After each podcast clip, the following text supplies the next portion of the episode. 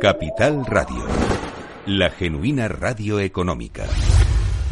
Siente la economía.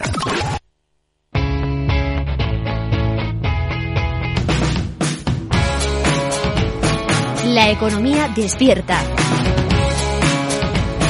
Capital Radio.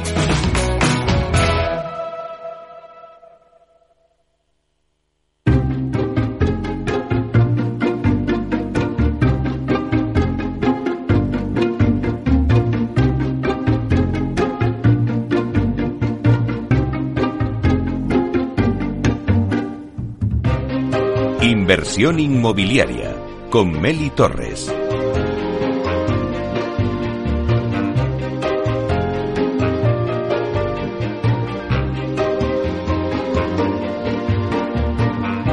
Hola, ¿qué tal? Muy buenos días y bienvenidos a Inversión Inmobiliaria. Hoy traemos un programa repleto de noticias para daros las claves del sector inmobiliario y que podáis hacer la mejor operación.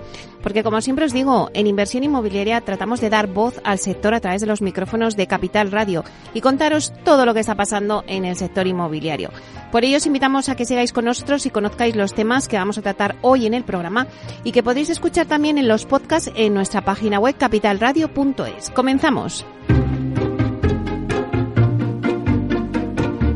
Pues como todos los jueves empezamos tomándole el pulso al sector con las noticias que nos trae el portal inmobiliario Idealista. Luego Tinsa nos va a dar el dato inmobiliario del día y luego nos vamos con Culmia en nuestra sección de Boarding Pass a San Sebastián, a Donosti, para conocer una nueva promoción de Culmia en esta ciudad. Luego a las 11 la entrevista de la semana se la vamos a dedicar a Eric Sánchez, que es CEO de Rental. Eh, Rental es una empresa líder en tokenización de inmuebles que ha incrementado un 228% el capital y ha visto crecer el número de inversores en un 58% en los últimos 12 meses. Bueno, vamos a hablar con él de tokenización y en qué punto estamos en este terreno. Luego tendremos nuestras secciones habituales de la vía sostenible. También hablaremos de inteligencia artificial con él, con la vía sostenible, con, con Vía Agora y luego daremos un repaso por el mundo Proctec con Urbanitae. A las 12 en nuestro debate no os lo podéis perder porque vamos a hablar de cómo el sector de la salud brinda una oportunidad en España en el mercado inmobiliario. En España hay un reto en el sector de healthcare, que es del sector de la salud. Tenemos una población mayor de 65 años de unos 9 millones de personas y la tendencia apunta a que en los próximos 10 años crecerá en torno a 2,5 millones más hasta alcanzar los 11,5 millones de personas eh, mayores de 65 años en el 2035. La expectativa de vida es que seguirá incrementándose desde los 82,7 años hasta los 90 años, según los estudios de la OCDE. Bueno, nos preguntamos, con estos datos, ¿estamos ante una oportunidad en España en el negocio de la salud en el mercado inmobiliario? Pues vamos a tratar este tema con expertos en la materia y hoy contamos en la mesa de debate con Eva Cuesta, directora general de Acerta, con Max Hernández, que es director Investment Asset Management de Renta Corporación, con Asunción Zaragoza, que es CEO de Orpea Ibérica, y con José Antonio Granero, que es socio y fundador del estudio de arquitectura y diseño entreabierto, porque vamos a hablar de esa arquitectura eh, saludable. Bueno, como veis, un programa muy variado, así que pues ya comenzamos.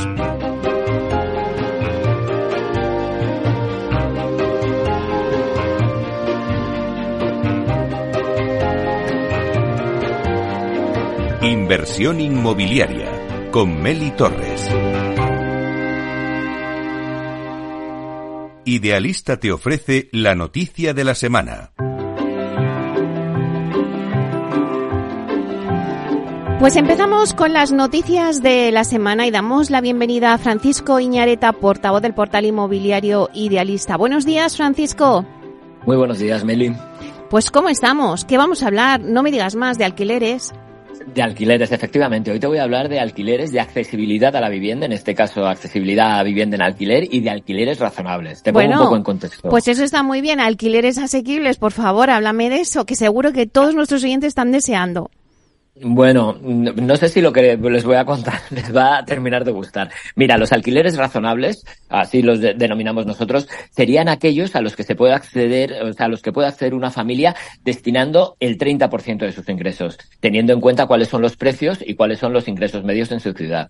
Bueno, pues el 65% de la oferta actual de pisos de dos habitaciones en alquiler en España tiene un precio que superaría el umbral de lo razonable. ¿Esto qué significa? Que no es accesible para una familia con ingresos medios que no destine más del 30% de, de estos ingresos al pago. Debería pagar, por ejemplo, un máximo de 767 euros mensuales mientras que el precio mediano de un piso de dos habitaciones en España es de 899. Así que aparentemente tiene que, tiene que mm, invertir más de ese 30% que recomiendan, que recomiendan los expertos. Aún así, el reparto de estos alquileres, Meli, pues como el mercado no es homogéneo y la escasez de estos alquileres es especialmente llamativa en los grandes mercados como puedan ser Palma o Málaga, que a la cabeza, ¿no? En la, en la capital balear y en la capital de la Costa del Sol, solo un 6% de los pisos de dos habitaciones son económicamente aptos hmm. para una familia con ingresos medios de la ciudad. En Málaga el precio razonable de un alquiler, por ejemplo, se situaría 755 eh, euros mensuales. O sea, quiero decir, ese sería el precio razonable que podríamos pagar. Mientras que el precio de mercado de un piso de dos dormitorios en la ciudad de Málaga alcanza los 1.028 euros. En Palma el precio razonable sería 913 euros, teniendo en cuenta cuáles son los ingresos, pero el precio del mercado es 1.419 euros. A continuación se situaría Alicante y Barcelona con el 14% de pisos eh, con precios por debajo del límite razonable y Valencia con el 17% del parque, por ciento del parque apto para estos alquileres razonables. ¿no? En el lado opuesto se situarían las ciudades de Zamora y Palencia. Pues mira, allí el 97% de los pisos de dos habitaciones serían accesibles para una familia de ingresos medios. O sea, casi toda la oferta disponible es accesible para una familia de ingresos medios. En Teruel, por ejemplo, sería el 96, en Ciudad Real el 94, en Soria también sería el 94, en Janel el 92 y en Cáceres el 92. En estas capitales el problema de acceso a la vivienda en alquiler está muy lejos de lo que pasa en los mercados más dinámicos, ¿no? El consejo, el consenso financiero, como te decía antes, aconseja que una familia no destine más del 30% de sus ingresos al pago de una vivienda, en este caso al pago del alquiler. Pero los ingresos, desde luego, no son homogéneos en todas las capitales españolas, por lo que el límite de este alquiler razonable varía entre unos y otras. No es lo mismo un alquiler razonable en Madrid que el que se puede pagar, por ejemplo, en Ciudad Real, ¿no? Entonces, nosotros, a través de Idealista Data, eh, hemos utilizado los datos de ingresos por hogar publicados en el INE de cada capital de provincia y con esta cifra hemos calculado cuál sería el máximo precio de alquiler que podría pagar, que se podría pagar en cada ciudad. Entonces, la ciudad que tiene los alquileres razonables más elevados es una de la que vas a hablar después, San Sebastián. En San Sebastián, eh, los alquileres alcanzan, los alquileres razonables alcanzarían 1.092 euros mensuales este sería el presupuesto razonable. En Madrid sería 1.075, en Barcelona 1.011 euros al mes, en Melilla 997, en Ceuta 983, en Girona serían 980. Y en el lado opuesto, donde los alquileres razonables son más bajos, teniendo en cuenta los ingresos, pues sería Zamora, que sería 723 euros al mes, en Huelva 729 o Salamanca 742. Te voy a contar una cosa que es curiosa. Según los datos del INE, los hogares españoles están compuestos por 2,4 personas de media, por lo que un piso de dos dormitorios sería la mínima unidad en la que debería instalarse una familia, ¿no? Por eso nosotros es la que utilizamos de muestra. En este caso, los pisos que cumplen con esta característica tienen un precio actual de mercado de 1.600 euros al mes en Barcelona, muy por, muy por encima, como hablábamos, del precio razonable, seguidos de los 1.419 euros de Palma o los 1.400 euros de Madrid. En cuanto a las diferencias entre el precio razonable y el precio de mercado, pues como te decía, Barcelona se dispara frente al resto, ya que el alquiler de mercado es 589 euros más caro que el razonable.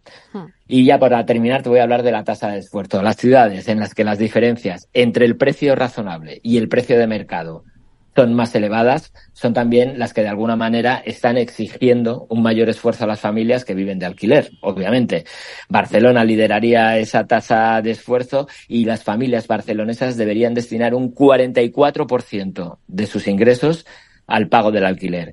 Una tasa que supera ampliamente ese 30% fijado por los expertos del que estábamos hablando.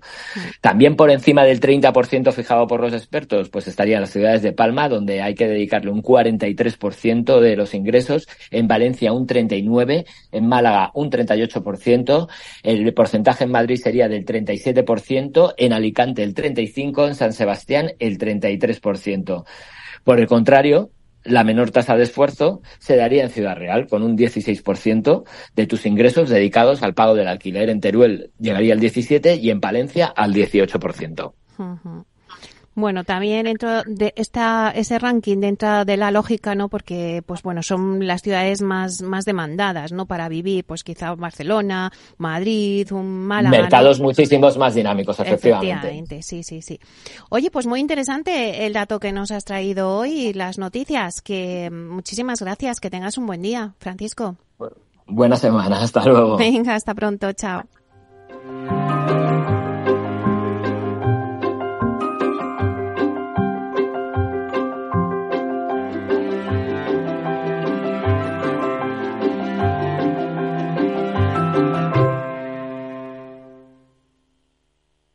El dato del día con Tinsa.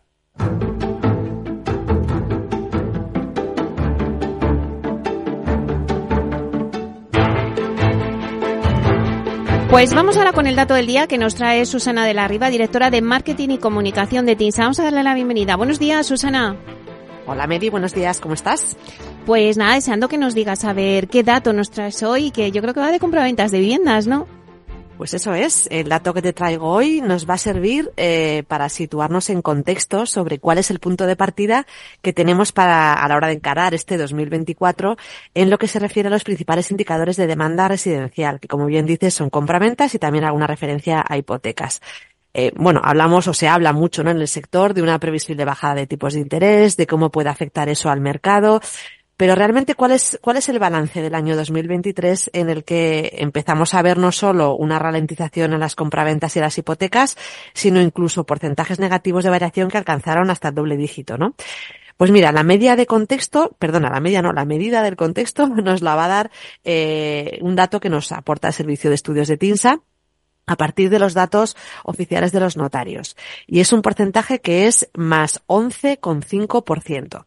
Este dato lo que nos indica es en cuánto supera el volumen de compraventas de 2023 el que se registró en 2019. ¿Y por qué 2019? Porque es el último año del periodo expansionista antes de la llegada de la pandemia. Es decir, el momento en el que el mercado iba bien, pues 2023 ha superado en número de compraventas, pese a las caídas, esa última referencia pre-COVID que tenemos.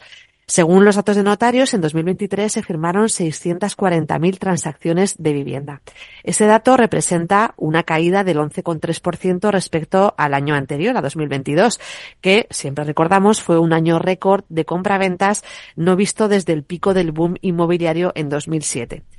Pero bueno, si lo miramos en perspectiva, la dinámica de mercado de 2023 está por encima de la del periodo inmediatamente anterior al COVID, como te decía, y también supera en un 31% el promedio de número de viviendas adquiridas entre los años 2014, que es el que marca el comienzo de la recuperación del mercado residencial tras la crisis financiera, y 2019, que es el último año pre-COVID. Es decir, la demanda de vivienda se ha moderado durante 2023, pero pese a todo, hablamos de volúmenes que están por encima de las referencias del ciclo anterior eh, de crecimiento. Tras los meses de verano del 23, en los que vimos descensos en esos meses descensos o caídas superiores al 10% en el número de compraventas respecto al mismo periodo del año anterior, los datos de los notarios para el mes de diciembre nos muestran una caída interanual en el número de compraventas del 5,2% pese a que es un descenso, por ese dato, digamos, ese signo negativo, realmente es un dato que confirma la tendencia de contención del ajuste en, en cuanto a la caída, ¿no? O al ritmo de caída en las compraventas que empezamos a ver ya tras el verano y que apunta hacia una estabilización de la demanda. Cuando se mira cuál ha sido la evolución de los indicadores hipotecarios durante este mismo periodo, se ve claramente cuáles están siendo las palancas que sostienen la demanda que son la adquisición de fondos propios, con un componente relevante de inversión extranjera, y las compras por parte de entidades jurídicas, que mantienen su proporción en, en el número de compraventas totales pese a la caída de ese volumen, ¿no? En definitiva, estas dos palancas, ¿por qué digo que son palancas? Bueno, porque es la demanda que no requiere financiación hipotecaria. Eh, los datos de los notarios referidos al volumen de nuevas hipotecas nos muestran un escenario mucho más contenido, mucho más moderado que el que acabamos de ver en lo referente a las compraventas. Hablamos de que los nuevos créditos constituidos en 2023 solo superan en un 0,6% los de 2019, es decir, prácticamente están en el mismo nivel que en 2019, mientras que, como hemos visto, las compraventas superaban en un 11,5% la referencia de 2019. Es decir, han sufrido más las hipotecas que las compraventas. El balance del año 2023, según los notarios, nos deja un volumen total de 280.000 hipotecas, que es un 21,4% menos que el año anterior, eh, 2022, que es una tasa de caída que duplica la de las compraventas si lo comparamos con el año anterior. La consecuencia de, esta situación es que en 2023 solo el 44% de las compraventas han estado financiadas por una hipoteca, lo que supone volver a los niveles de 2017, cuando el mercado residencial comenzaba a coger ritmo tras la crisis financiera y dejaba atrás un periodo 2014-2015 en el que la ratio de hipotecas sobre ventas había descendido hasta representar tan solo un 32-37%. Es decir, más del 60 o básicamente el 70% de las compraventas no tenían hipoteca. No había financiación en el mercado y las operaciones se concentraban en compra de carteras por parte de fondos o incluso todavía quedaban algunos restos de daciones en pago, ¿no? De la época de, la crisis. El crédito hipotecario ha sufrido en 2023 el impacto directo del encarecimiento de los tipos de interés y del consecuente incremento del riesgo de impago, aunque es cierto destacar que hasta la fecha la solvencia de las carteras hipotecarias no se ha resentido, ¿no? Como se podía temer en, en un primer momento. La ratio de dudosidad, que es el indicador, ¿no? Que nos da un poco de visibilidad sobre este punto, se incrementó moderadamente en el tercer trimestre de 2023 hasta un 2,61% frente al 2,38% del primer trimestre. Como vemos durante el año se incrementó ligeramente. Y, y pese, eh, pese, a ese incremento, en la tasa de dudosidad ha permanecido, el último dato es el del tercer trimestre, como te digo, pues está por debajo de las cifras de 2021 y de 2022, según datos del Banco de España. Es decir, no hay alertas por ese lado. La conclusión es que la reducción gradual de la demanda residencial como resultado de la subida de los tipos de interés y de la contracción del crédito hipotecario continúa encaminándose hacia una estabilización en torno o acercándose a lo que es la media histórica de los niveles medios de compraventas. Así lo muestra el dato de hoy con el que hacemos un balance de 2023. Pese al freno de la demanda, las compraventas siguen estando un 11,5% por encima del volumen del año 2019 y son un 31% superiores al promedio del periodo 2014-2019. Y las últimas cifras de diciembre de los notarios confirman que el ritmo de caída de las compraventas se va moderando. Tenemos que esperar a ver si llegan los primeros datos referentes a 2024 para ver si se confirma esta tendencia que se confirmaba al menos con los datos del mes de diciembre. Bueno, pues muy interesante porque a veces cuando leemos, oye, las compraventas que han caído, eh, bueno, pues ya nos imaginamos un desplome, una burbuja, en fin, ¿no? Y entonces, si vemos toda la histórica que nos has contado, pues es que vemos que todavía, eh, aún habiendo caído, pues por todo lo que nos ha pasado con los tipos de interés y tal, pero sigue estando un 11,5% por encima del volumen del año 2019, ¿no? Eso es, es un volumen saludable de mercado en el que obviamente si lo comparamos con un año que fue pues muy efervescente, ¿no? Que Eso fue el del 22 es. por todo lo que suponía en cuanto a financiación barata, la, la, salida o la recuperación del mercado tras el parón del COVID, pues evidentemente el, el mercado se ha resentido, pero eh, pese a todo están en unos niveles saludables que se acercan a lo que suele ser la media histórica en cuanto a volumen de transacciones en un mercado eh, saneado, ¿no? Podríamos de, denominar. Uh -huh. Bueno, pues no hay como tener los datos y ver toda la evolución histórica. Muchísimas gracias, eh, Susana, por estar aquí con nosotros y darnos el dato del día. Un placer como siempre y hasta la semana que viene. Venga, un abrazo, chao. Adiós.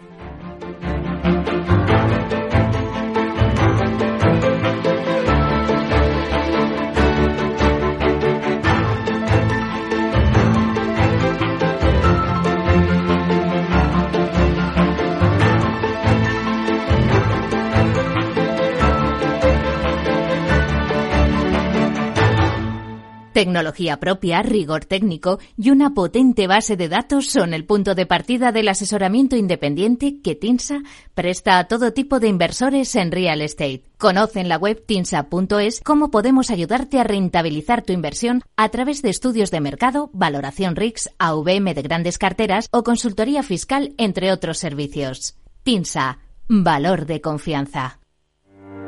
Descubre el lado más verde de la economía y las empresas en una nueva newsletter de Capital Radio. Todas las claves de la semana sobre ESG en un mismo sitio. Suscríbete en capitalradio.es a claves ESG y recibe los contenidos del lado más sostenible de las empresas.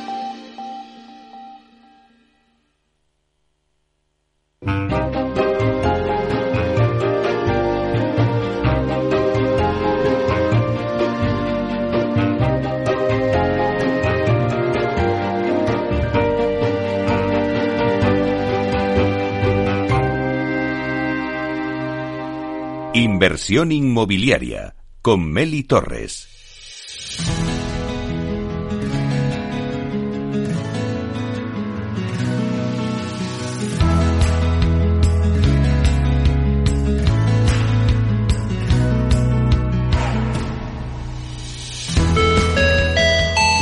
Cuando iniciamos un viaje, buscamos descubrir el destino perfecto. Conociendo el destino es la mejor manera de empezar el camino. Culmia es la historia de miles de personas que han llegado a su destino. Es el inicio de un viaje que culmina en una nueva vida. En este viaje te sentirás como en casa.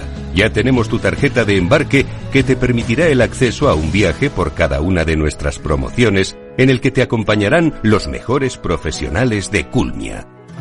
Conocer el destino, las comunicaciones, los servicios de la zona y las viviendas que Culmia ha concebido para ti te llevarán a un viaje inolvidable hacia tu futuro hogar.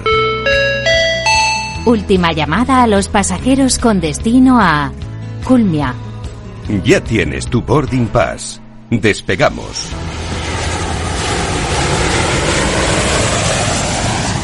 Boarding Pass con Meli Torres.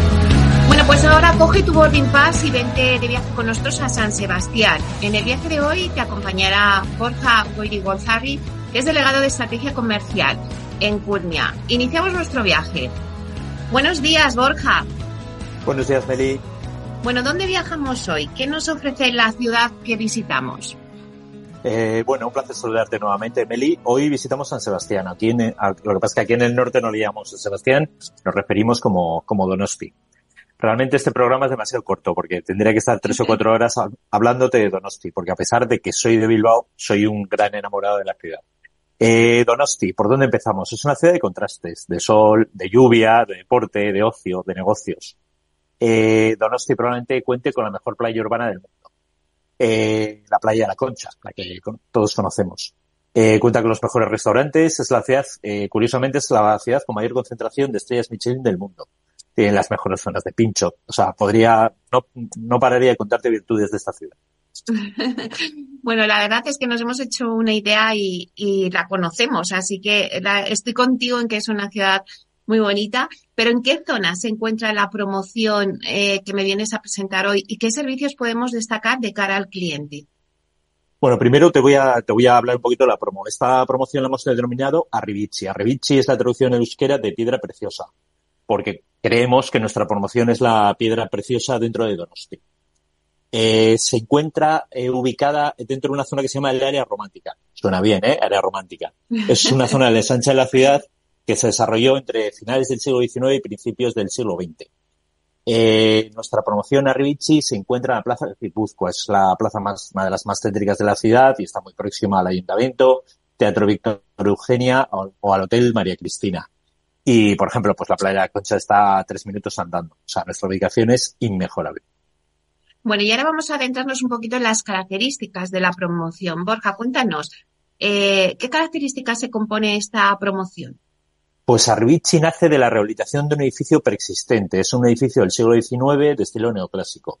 Es un edificio catalogado y protegido por su, porque tiene un alto valor histórico y arquitectónico, por lo que respetamos fielmente su fachada y algunos elementos arquitectónicos de la misma. Eh, las sorpresas cuando entras en su interior y descubres pues, que son amplias viviendas que tienen gran calidad y también gran calidez.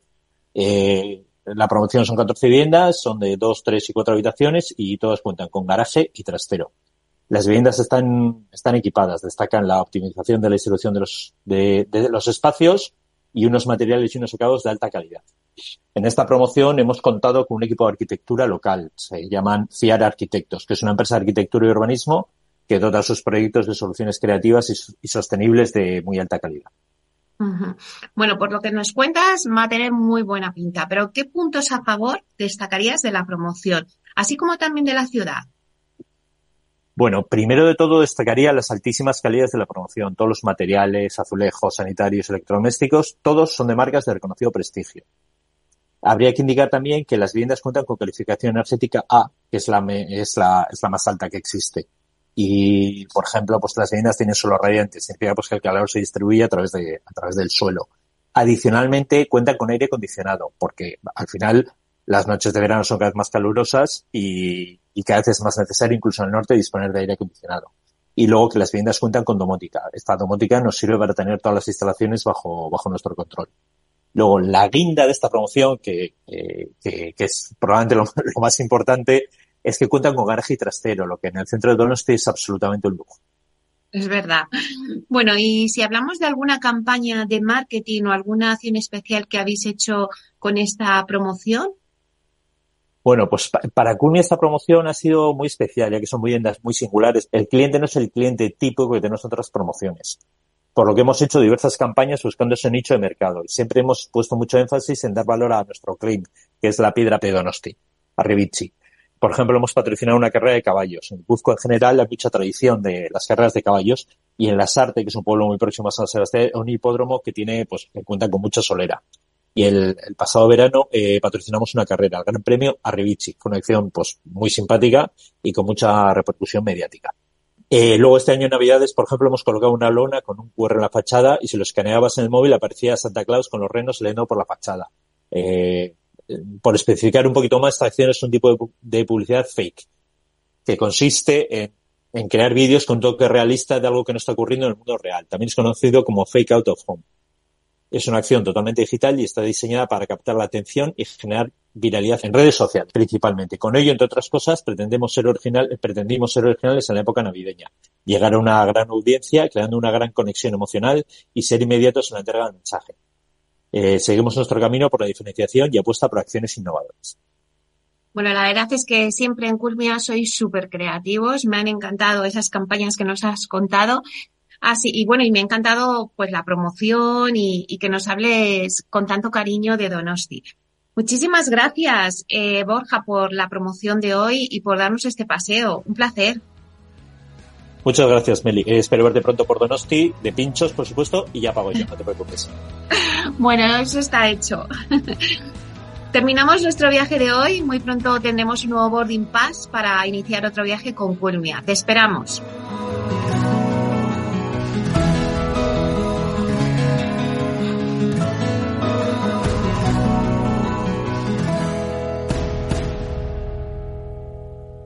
Inversión inmobiliaria con Meli Torres.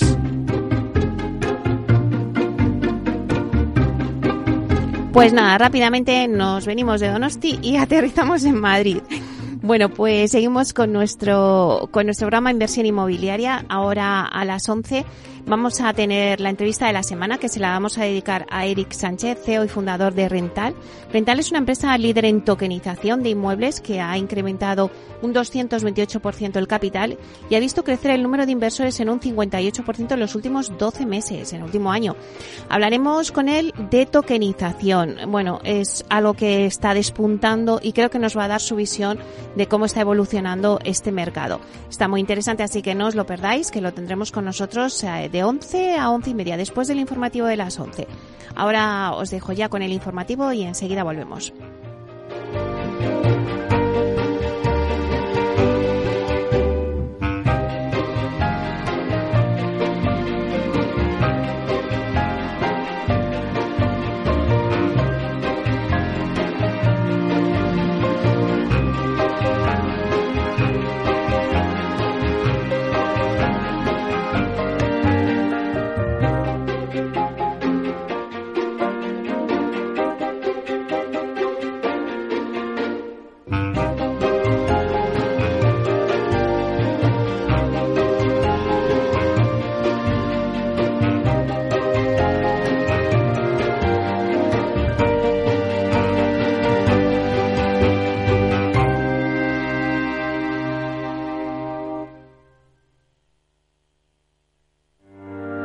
Descubre el lado más verde de la economía y las empresas en una nueva newsletter de Capital Radio. Todas las claves de la semana sobre ESG en un mismo sitio. Suscríbete en capitalradio.es a claves ESG y recibe los contenidos del lado más sostenible de las empresas.